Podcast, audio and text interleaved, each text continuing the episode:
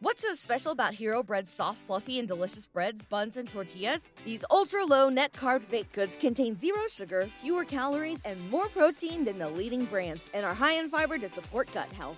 Shop now at hero.co.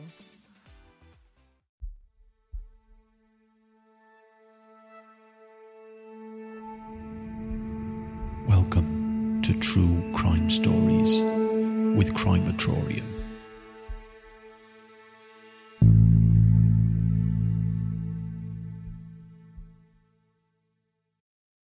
Like a lot of people her age, 16 year old Alexis Rasmussen turned to babysitting to earn money for clothes and hanging out with friends. In September of 2011, she was hired to watch a married couple's two children while they went out on a date. Plans changed, and Alexis didn't babysit that night. This is Alexis Rasmussen's story. Alexis was going to make a difference in the world, her mother, Dawn, said. Alexis loved to dance, read, shop, and spend time with her family and friends. She loved her family and was especially close to her brother, who was her best friend. While looking at the various pictures of Alexis, it's obvious by that infectious smile that she was an outgoing girl and probably a lot of fun to be around. Dea Millerberg, 38, and Eric Millerberg, 36, were a married couple that both had various criminal convictions against them. In 2011, they were each on probation for their crimes. The Millerbergs lived in North Ogden, Utah, about 50 miles north of the capital, Salt Lake City. The air was crisp with the season of autumn on September 10, 2011, when the couple hired Alexis to babysit their two children. Alexis texted her mother at 11:30 to let her know that the Millerbergs were still out. Her mother told her to spend the night since it was so late. That was the last communication she ever had with Alexis. Alexis began babysitting for the Millerbergs in spring of 2011. The three became friends and would drink and smoke marijuana together.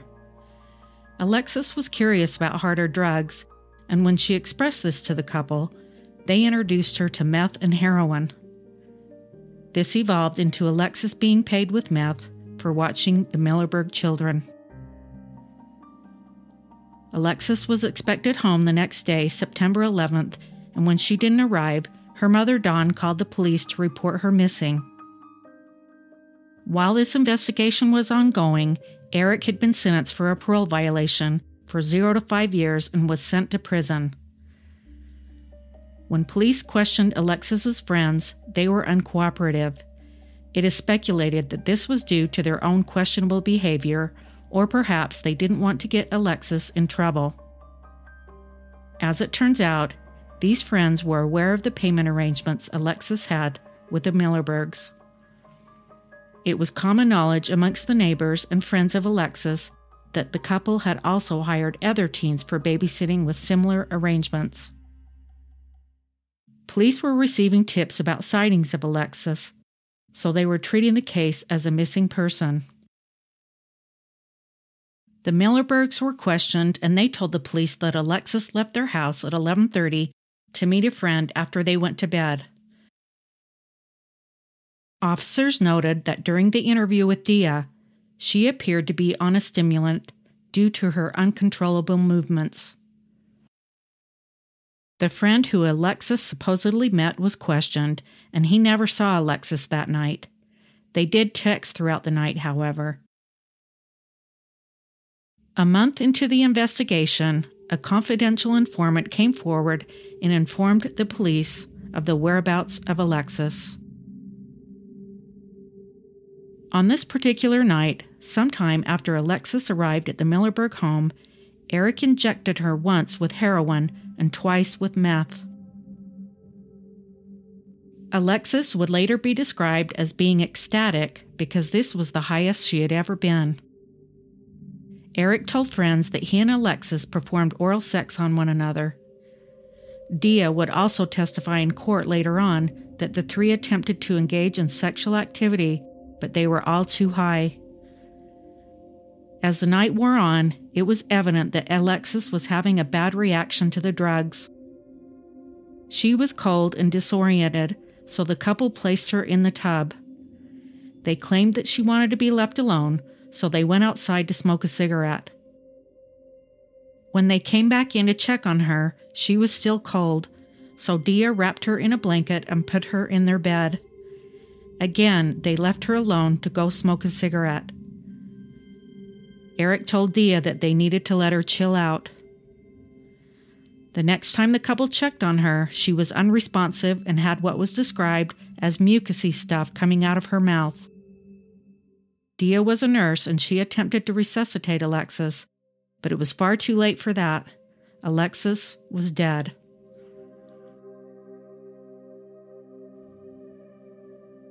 Fear gripped the couple as they were both on parole for various crimes, and Eric is said to have belonged to a white supremacist group. They didn't want to go back to prison and didn't want to risk losing their children. Eric called two friends to bring a car to his house to help him get rid of something. He also told them not to ask any questions. Neither of the friends wanted to get involved.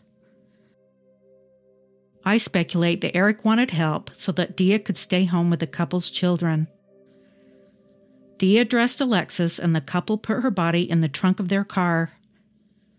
The couple brought the infant with them and left the six year old toddler at home alone while they drove to another county in a remote area and dumped her body in the woods. Eric Peanut Smith was the confidential informant that knew exactly where Alexis was.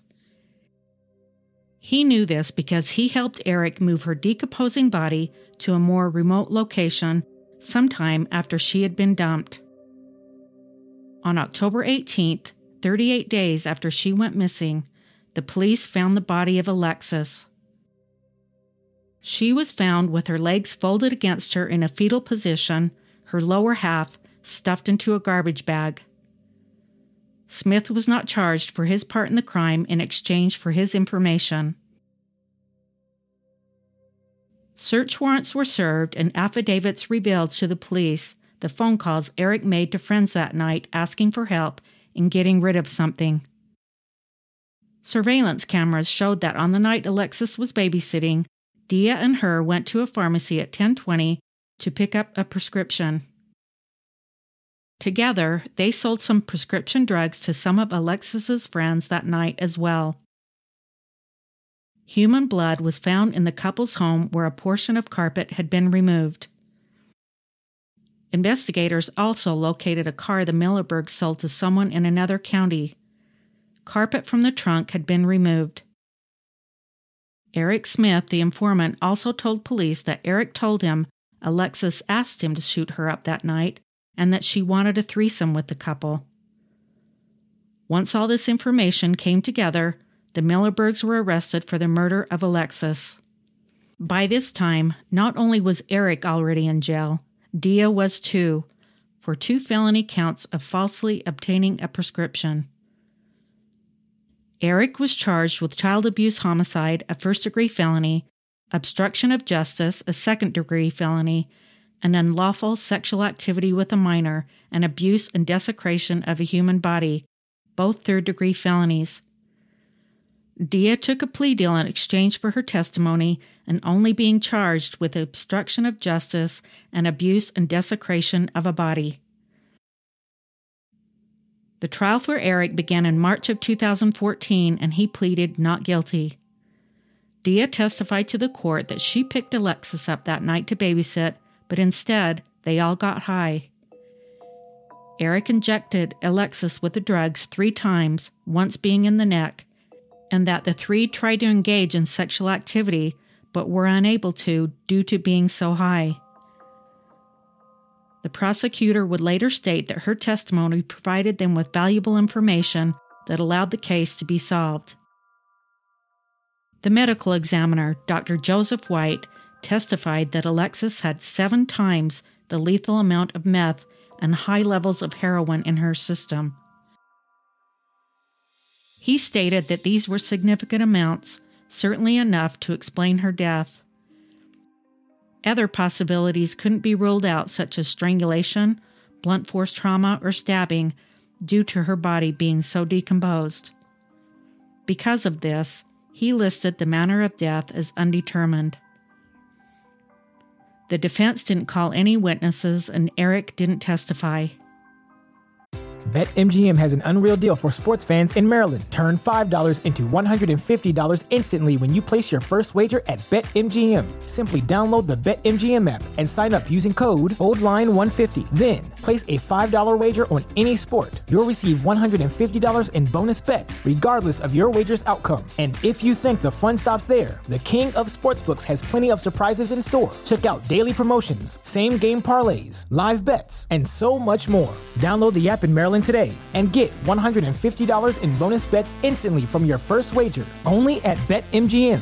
BetMGM and GameSense remind you to play responsibly. See BetMGM.com for terms. 21 plus only. Maryland only. New customer offer. Subject to eligibility requirements. Rewards are non withdrawable bonus bets that expire in seven days. From issuance, please play responsibly. For help, visit mdgamblinghelp.org or call 1 800 Gambler in partnership with MGM National Harbor. Promotional not available in Washington, D.C.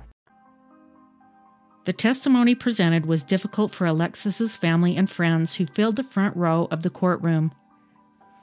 They wept as witnesses testified, and when the Weber County prosecutor, D. Smith, showed a picture of Alexis smiling while holding her little sister, followed by the photo of her after she was discovered dumped in the woods. He closed by saying what Eric Millerberg did to Alexis was deplorable, supplying an underage girl with drugs on several occasions and even bragging about it to his cellmates. He cited laws that are put into place meant to protect young, impressionable teens prone to experimenting and making mistakes when they aren't with their parents. Ordinary people don't inject little girls with heroin and methamphetamine, Smith said. You don't have sex with 16 year olds when you're a month away from turning 36. You don't look for dates with juniors in high school. Defense attorney Randall Marshall stated in closing arguments that the case against Eric Millerberg is based on lies by Dea Millerberg meant to protect herself. Dea Millerberg told a great story, but it doesn't add up, he said. He said there's no evidence other than Dea Millerberg's account to prove Eric Millerberg injected Rasmussen with the drugs. How do we know Dea didn't shoot her up herself? Marshall said. He reminded jurors that the state medical examiner stopped short of declaring Alexis's cause of death was a drug overdose. Marshall also suggested to the jury that Dea Millerberg was responsible for the death and recruited her husband to help her dump the body. The jury deliberated for two hours before finding Eric Millerberg guilty on all counts. At sentencing, which was held later that month, Millerberg's attorney argued that the man's sentences on each count should run concurrently to one another because all of the crimes occurred during one criminal episode, adding that Alexis's death was an accident. He also argued that Millerberg's wife should shoulder some of the blame for the girl's death. All the blame now rests on Mr. Millerberg for this death, Marshall said. That by itself hardly seems fair. He's essentially being saddled with all of the burden, all the responsibility for Lexi's death. Deputy Weber County Attorney Christopher Shaw told the judge that the death was no accident because Eric Millerberg intentionally injected the drugs into Alexis. He asked for consecutive prison sentences to be handed down. This young lady is gone, and it's a result of his conduct, Shaw said. Things don't get any worse than this, Judge. Intentionally injecting a young lady with dangerous drugs multiple times is beyond reckless, the prosecutor stated directly to Eric. She was simply an immature victim you took advantage of after you injected her with drugs. Before the sentence was given, Eric apologized, saying he was sorry for what happened to Alexis. I'm willing to shoulder the responsibility for the role I played and the things that I have done, he said. But there's no way the responsibility is all mine. Marshall later said outside of court that Eric Millerberg claims his wife injected the drugs into Alexis that night, not him. Alexis's mother addressed Millerberg directly and said, My family will never be the same. Even if you're not going to accept responsibility, you can still be sorry for what has happened. She then addressed the judge, saying, The world is no longer the same now that Alexis isn't in it, and that she still cries over her death every day. She pleaded with Judge Hadley to sentence Eric to the maximum penalty, adding, I don't think there is any hope that he will change.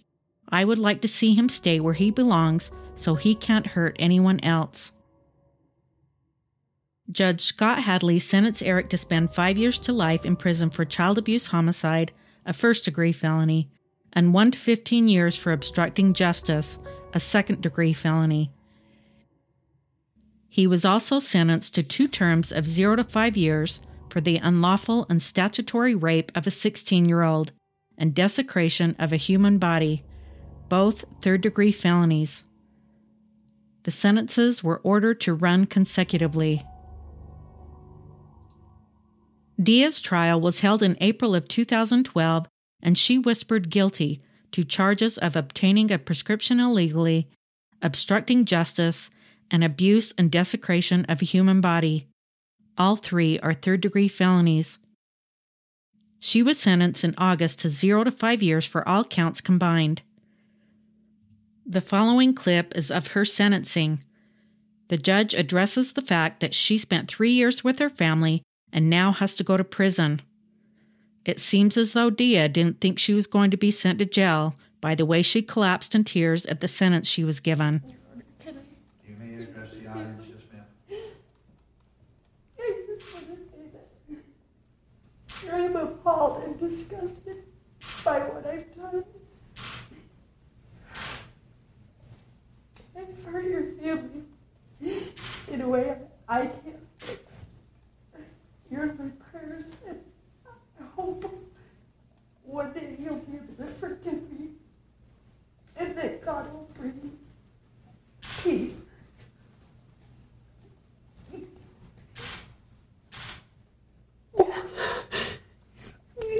Your Honor, I, I'm not make excuses for what done. I think it would only make things worse. I, I have no way to express the magnitude of grief that I feel for Alexis' family for what I've done. But I take responsibility. And thank you for just letting me say my piece. Thank you. The bottom line is, um, Ms. Millerberg, as you can probably tell from where I've headed, I do think that prison is the appropriate sentence in this particular situation. I realize that three years of allowing you to rebuild and your family and everything of that nature, and then to come in and say, okay, Judge, you're going to destroy that. But I take these cases as, as I find them to be. Um, you know, I didn't have any control that it took three years to bring this to trial. I have to balance society's the need for punishment, the need for rehabilitation, and I know defendants get tired of this, but with all due respect, Ms. Milberg, sometimes it's not about the defendant. I know you have needs, I know you have children, I know you have families, but sometimes, you know, you do such acts that are such extreme and so heinous and depraved, burying this young girl's body and hiding it from the police. You've got to balance that, and you have to put it all in perspective. It's going to be the order and sentence of the court that you're to serve three indeterminate terms at the Utah State Prison of zero to five years. I will recommend that they run concurrent. I will recommend that you get credit um, for all time served, which I show to be approximately 62 days. I do agree that there is restitution. I will recommend to the Board of Pardons that there be $12,078.75 in restitution that they should consider at any time uh, that you are paroled. I'm going to leave it to the Board of Pardons as whether or not it should be joint or several. I will say one other comment um, for the record. I would have run the drug charge zero to five. I would have run the other two charges consecutive. But I agreed up front when I took this plea that I would honor the agreement to run them concurrently, and that's what I've done today. That'll be all. Sometime in 2012, Eric changed a tattoo that was on his neck from saying Dea to saying death, which resulted in disciplinary action against him. While awaiting trial in July of 2013, Eric was stabbed two dozen times in his neck, head, back, and arms by his cellmate, Simon Russell Scown. Eric was transferred to the hospital where he was released 24 hours later. The inmate was charged with attempted murder and obstruction of justice. Dea filed for divorce from Eric, and she was denied parole twice once in 2015 and again in 2017. She was granted parole in 2018, a year early, for completing a substance abuse course and culinary and business programs. Alexis's mother stated to reporters the following regarding the loss of Alexis. I will never be as happy as I was when she was more than just a memory. Something as small as her empty chair at the dinner table can send me spiraling into sadness. We had to create a new normal because, even though one of the most amazing people in the world is gone, time goes on. Thank you for listening, watching, and subscribing to Crimeatorium. Until next time, take care.